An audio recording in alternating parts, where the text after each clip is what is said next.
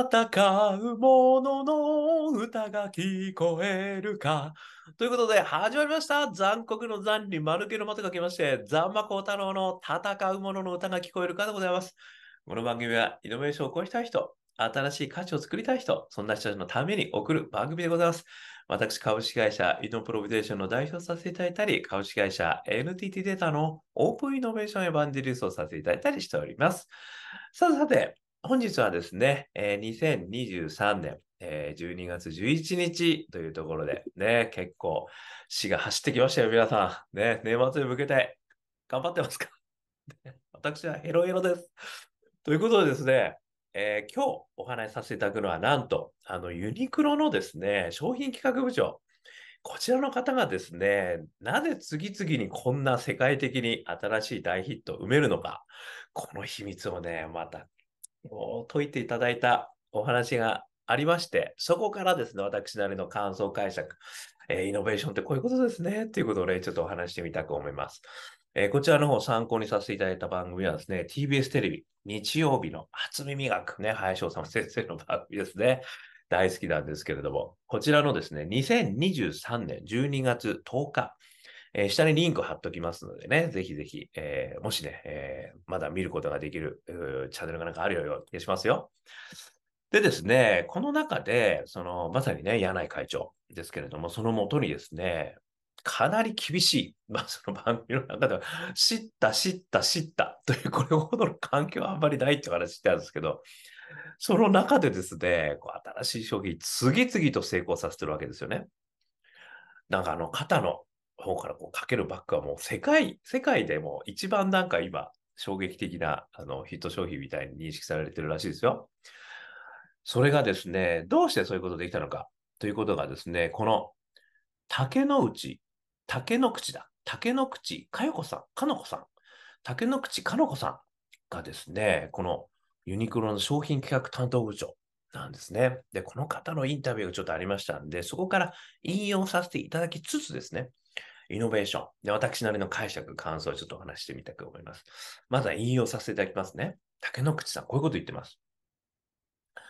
常識を疑うという言葉が、私は商品を作っていく上でも非常に大事だなって思ってて意識してます。ふわっとこう、感覚だけで自分で決めるのは、ちょっと絶対に良くないんで、ひらめきだけで動くことはないです。結局、なんか自分が見てるものは自分の時間でしかないし、自分の目線でしかないから、自分が一人でできるみたいな、これほど危険なことはないと思うんですよね。っていうことをね、ちょっとこうね、あの、中略してますけど、こういうこと言ってました。これがね、私すげえなと思って。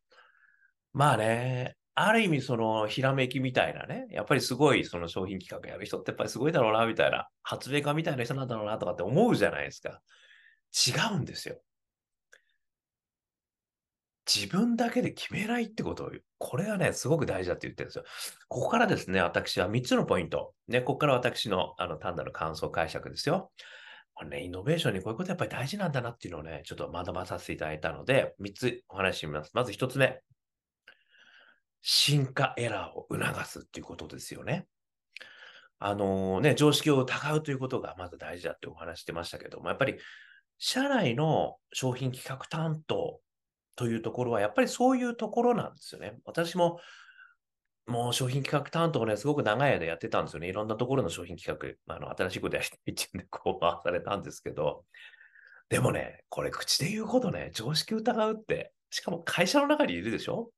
ベンチャーの中でね、やるのとはね、またこれ全然違う苦労があるんですよ。まあ、なぜならば、もう周りからはですね、あの、批判、ね、そして前例がない、ね、お前は面白いことばっかりやって楽しいな的な話ばっかりが飛んでくるんですよ。その中でね、商品企画担当が価値を出さなきゃいけないんですよ。で、その、そう言われながらも新しい嫉妬商品をね、バーン出していかないと、ほら見てみろと。ね、あいつらはいるだけでね、あの、楽しんでるだけなんだみたいな感じになるんですよ。どっちに行けばいいのみたいなことになるわけですよ。ね。でもね、これがやっぱりこの竹の口さん、本当素晴らしいなと思って、やっぱ常識疑えと。で、これはね、やっぱりその適用とね、あの、立川さんが言うところの進化論的思考で言うところのやっぱり適用と進化。この進化でエラーを起こせというところね、役目が私なんだってことをやっぱり明確に思う必要があるわけですよね。あのこれがね、やっぱりなかなか難しいんですよね。でもね、そうは言っても。まあ、やっぱり上司の方もね、あの、ね、知った知った知ったって話があったけど、お前どうなんだと、これ本当に売れんのかと。結果出たのかって言ってくるわけじゃないですか。もう四面楚歌なわけですよね。でもね、その中でね、やっぱりこうやって、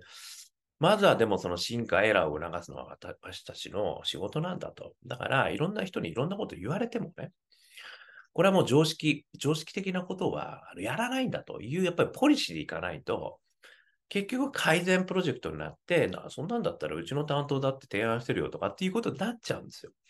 だそこをね、やっぱり商品企画担当っていうところは、明確にこの我々は進化側であると。ね、両利きの経営であるところの探索側であると。探索と深掘り。ね、探索側なんだと。だからね、たくさんの失敗もしますよと。でもその代わり今までにないエラーを起こして、それが綿密の世界で当たるものを出す。ね、これまたね、綿密の世界でって言うと怒られちゃうんだよな。これが大変なんですよ、消費企画担当って。だから本当すげえなと思う、これ、竹野口さんって。ね、100発100中でね、新しいもの出せって言ってくんですよ。大企業がね。それがすごいなと。だからこの進化、エラーを起こす、そういう担当である。この認識がまずね、もう常識を疑う。ね、これが第一に出てくるの素晴らしい。そして二つ目ですよ。仲間思考。私は今回のね、このインタビューの肝はここだと思いました。あの、ね、デザインシンキングとかっていうところでもね、やっぱりエンドユーザーに寄り添えっていう話があるじゃないですか。でも、この彼女、ね、この竹野口さんの場合は、ある意味ね、その、まあ、インタビューいろいろ見てたんですけど、海外のいろんな人たちにも話聞いてるんですよ。で、その仲間っていうのは社員ね、自分だけで決める、決めないって言ってるのは、これね、やっぱり社員の仲間と一緒にね、めちゃくちゃディスカッションしてんだと思うんですよ。だからもちろんお客様に寄り添ってね、お客様の、まあ、アンケートも全部見るって言ってましたけど、これまさにそのデザインシンキング的なお客様のそばに寄り添ってお客様の行動を見てね、で、それをこう、あの、気づきをね、お客様でさえ気づいてないことを提案するんだって話ありましたけど、さらにその上を言ってるなと私は思ったのは、社内の仲間たちとものすごいこうディスカッションしてるなって気がしたんですよ。で、社内のね、どな、どなたかのインタビューで、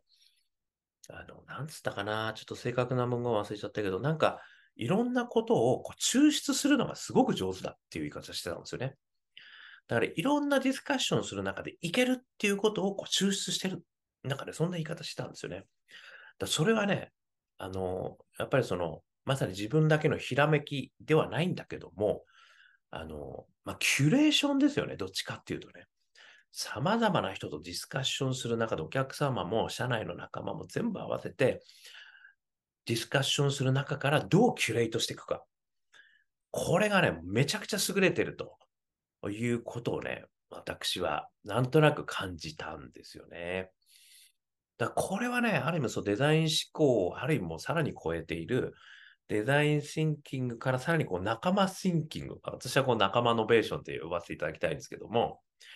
やっぱりこう、あらゆる仲間のね、言葉、もしくはディスカッション、意見交換、ここからキュレーションして、新しいものを生み出していく。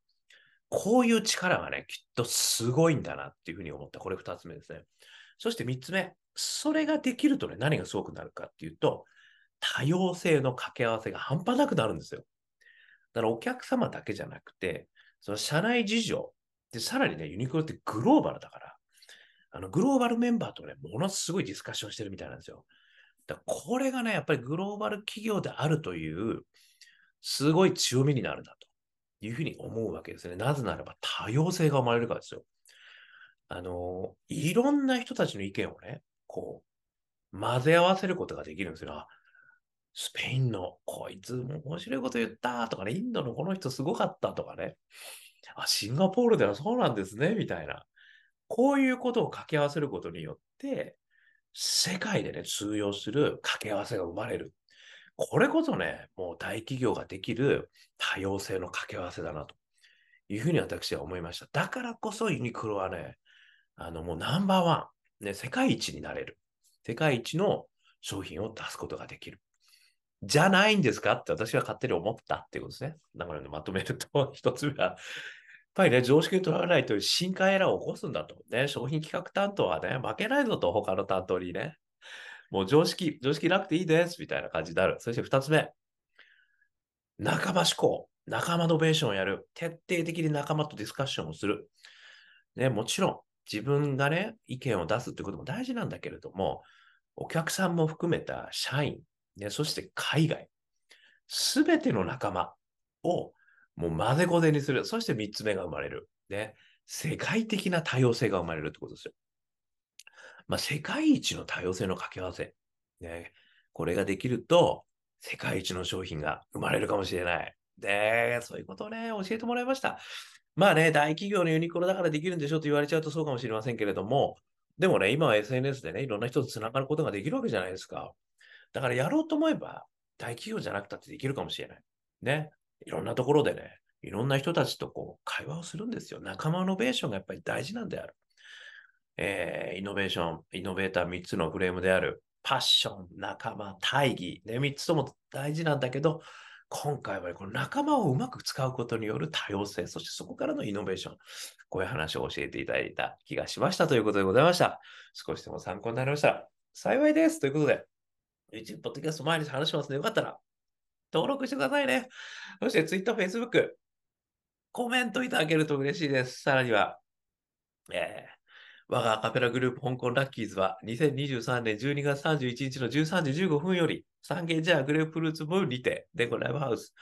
えー、ワンマンライブ2時間ぐらいやりますんで、ね、ぜひ来てみてください。ね、年末みんなで盛り上がりましょう。ね。そして、えー、どんな曲やってんだと聞きたい方はですね、YouTube、さらには Apple Music、そして Spotify、こちらの方で中年ワンダーランド、香港ラッキーズ、ね、検索してください。香港好きな運、ね、香港ラッキーズ、中年不思議国と書いて中年ワンダーランド。ね、元気が出る曲なんです。中年じゃなくても元気が出るんです。えー、さらにですね、えー、感動的な曲があるの？っていう方はですね、あ、ジャーニー・オブ・ラッキーというですね、4曲入りの、えー、アルバムも実は昨年末に出しているんですね。こちらの方は、モーラ、iTunes、ダウンロード販売してるんですね。よかったら聞いてみてください。そして、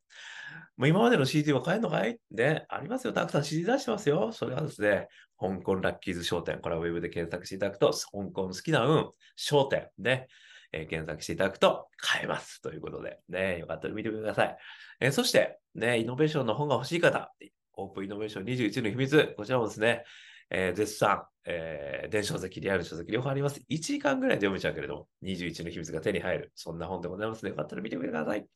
こんなことを話して私ですけれども、普段はイノベーションのコンサルやってますので、イノベーションにお困りのことがありましたら、個人の方でも、ね、企業の方でも、えー、主婦の方でも、えー、ね、いろんな方が いらっしゃいますけれども、お気軽にお問い合わせくださいませ。さらにですね、えー、何度でも挑戦できる世界をオープンイノベーション、あ、違う、何度でも、えー、スタートアップするマージンスエコシステム、ね、こちらの方も絶賛開催しておりますね。起業家を目指す皆様、そして支えたい大企業の皆様ね、えー、募集しておりますので、よかったらお問い合わせくださいませ。ということで、今日も聞いていただきまして、どうもありがとうございました。それでは皆様頑張りましょう。また明日